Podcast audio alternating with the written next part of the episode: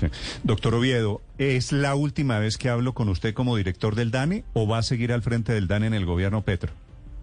Bueno, pues hasta el momento las cosas podrían decir que sí. Claro que espero poder estar hasta el 7 de agosto y que nos podamos ver o, encontrar telefónicamente en estos días. pero, por el momento no tenemos ninguna propuesta concreta ni ninguna conversación. Como el presidente Petro dijo públicamente que usted quisiera quedarse, ¿usted lo está pensando? Bueno, yo creo que tenemos que evaluar a partir de los resultados de las reuniones de Empalme.